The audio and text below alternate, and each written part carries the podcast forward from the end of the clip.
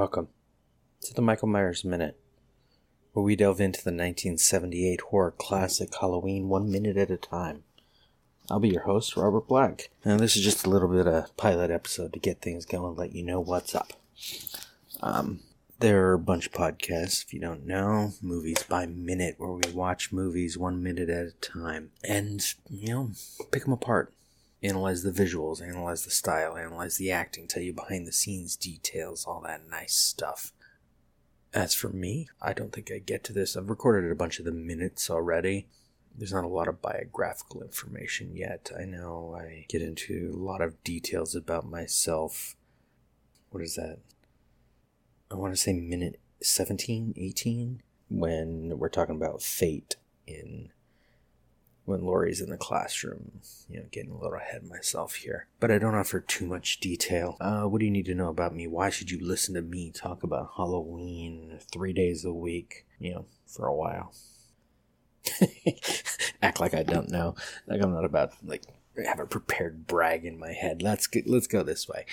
Uh, what do you need to know about me that makes me obsessive enough to do this sort of thing? A few years ago, I sat down and watched the movie Groundhog Day and wrote a blog about it. And I watched it every day for a year and wrote a blog. Those blogs averaged somewhere over a thousand words. I think the average was 1200 and something.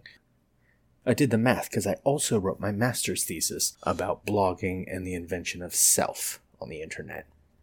I continued that blog after that first year by watching other movies. I had themed months where I'd watch, like, uh, one of them was romantic comedies. I watched four of them, each one for a week.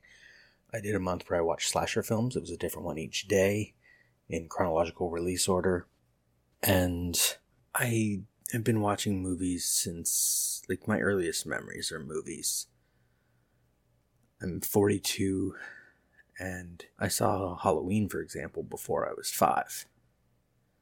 I, ha- I keep track on IMDb of movies I've seen. I still find movies occasionally that should have been on that list by now, and I just never added them. But that list is around 5,000 movies. I think to be exact, it's like about 4,800.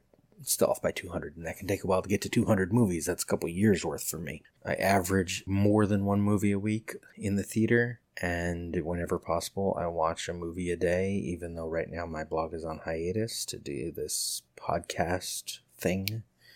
As I understand it, this movies by minute format started with the Star Wars minute. Uh, I forget the guys' names offhand. I should have written that down so I could acknowledge them. But the Star Wars minute started this, but I got into it through the Groundhog Minute. Uh, they contacted me because of my blog, Groundhog Day Project, because I am arguably an expert on the movie Groundhog Day. And in doing this podcast, I think I will be an expert on Halloween even more than I already am. I could recite dialogue already when I get into this. I watch this movie at least once a year, and growing up, it was probably several times a year. Yeah, we'd have family friends over, we'd watch Halloween. We'd be bored, we'd watch Halloween. There were other movies on that list. Actually, one of the last things I did in my blog for the past year which was oh, year oh, oh, four. The hammering. If you stick with this, you'll hear the hammering again in minute 11, which is the last one I recorded yesterday. Apartment next door is being refurbished. I could edit around, but I don't feel like it. Anyway, maybe I'll just get this done before he does too much of it. What you need to know I am approaching this podcast a lot like I did my blog. It's occasionally very dense, it uses outside sources. I will be having some guests eventually, but as I said, uh, 11 episodes recorded already. The first two involve conversation with my sisters, as you will see, that was recorded separately then 3 through 11, no guests, just me talking about the movie, citing outside sources, talking about behind the scenes information, useful sources that I will keep coming back to just in case I don't reference them exactly in the future. Obviously, there's the script for Halloween. I have a copy of the shooting script by John Carpenter and Debra Hill, to which I'm adding all my notes.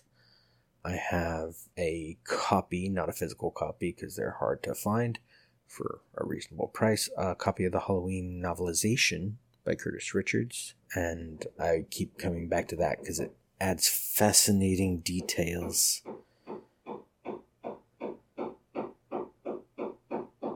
I don't know what he's hitting. anyway, I got a mute and come back, but I don't feel like it. I'm just going to end this. I would keep coming back to the novelization because it adds interesting details that, on the one hand, a lot of the time the movie doesn't need, but it does make for interesting stuff. I will often cite Murray Leeder, sometimes without referencing what the book is from. Murray Leeder wrote a book simply called Halloween. It's an, a series of small books about uh, horror films called the Devil's Advocate series.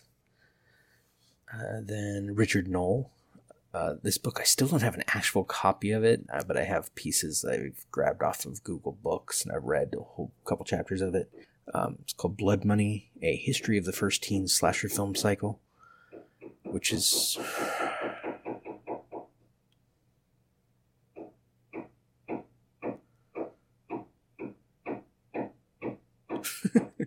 As you can see, I don't have a soundproof area for recording just yet. Nowell's book is interesting because it's basically about business decisions that led to certain slasher films getting made. Like, not just that Friday the 13th was trying to rip off Halloween and make some money, but they maybe picked a summer camp as a setting because of other movies involving summer camps around at the time. And it's this whole thing about the industry at the time and how it led to certain movies happening at the times they did. Just fascinating. And then finally, um, Carol J. Clover's book, Men, Women, and Chainsaws Gender in the Modern Horror Film. I'll mostly get to that toward the end when we're talking about like the concept of the final girl, stuff like that, but she'll come up now and then. Uh, it's a fascinating book, and the essay she wrote that was expanded into the first chapter of it, what's called uh, Her Body Himself, is wonderful essay about the concept of the final girl and the slasher killer and psychosexual fury and all this other fascinating, like good terms that I'll repeat often, I'm sure, because despite even without specific reference to Clover, it's become part of my terminology for this kind of thing. I love movies like this. I love slasher films. I love horror films generally, and I love film all around. I also love when there isn't hammering while I'm trying to record. But I had to get this episode done today because episode one is supposed to be up next week, and I wanted to get this out first. Talk a little bit about myself. I majored in history uh, to be a history teacher in college. Uh, one of my classes was about pop culture, and we dealt with history of popular culture for the last century, which was fun. In grad school, I majored in communication studies. Uh, took some specific film classes, but I didn't major in TV film. Though people always asked why I didn't when they found out I was blogging every day about movies. One, one teacher, he's like, "You write a thousand words a day about movies. Why aren't you a film critic?" I'm like, "I don't know. Never came up." I had a YouTube channel for a while where I did movie reviews. They're still there if you look them up, including one of them. The channel is called After the Film, and one of the videos is a top five slasher films, which is like an hour long of me talking about five slasher films and American culture and violence, stuff that will come up, I'm sure, in this podcast. Anyway, enough about that, enough of the hammering. if you want to stalk us, you can stalk us on Twitter at Myers Minute. Join the Facebook group 45 Lampkin Lane. Or if you just want some more of my thoughts about movies, head on over to GroundhogDayProject.com. There are 1,365 blog entries about movies. Don't forget to subscribe if you like what you're gonna, what you're going to hear, or what you heard today, and leave us a nice review. I promise there is not that much hammering. Although in minute 11 there is some. Uh, until next time. See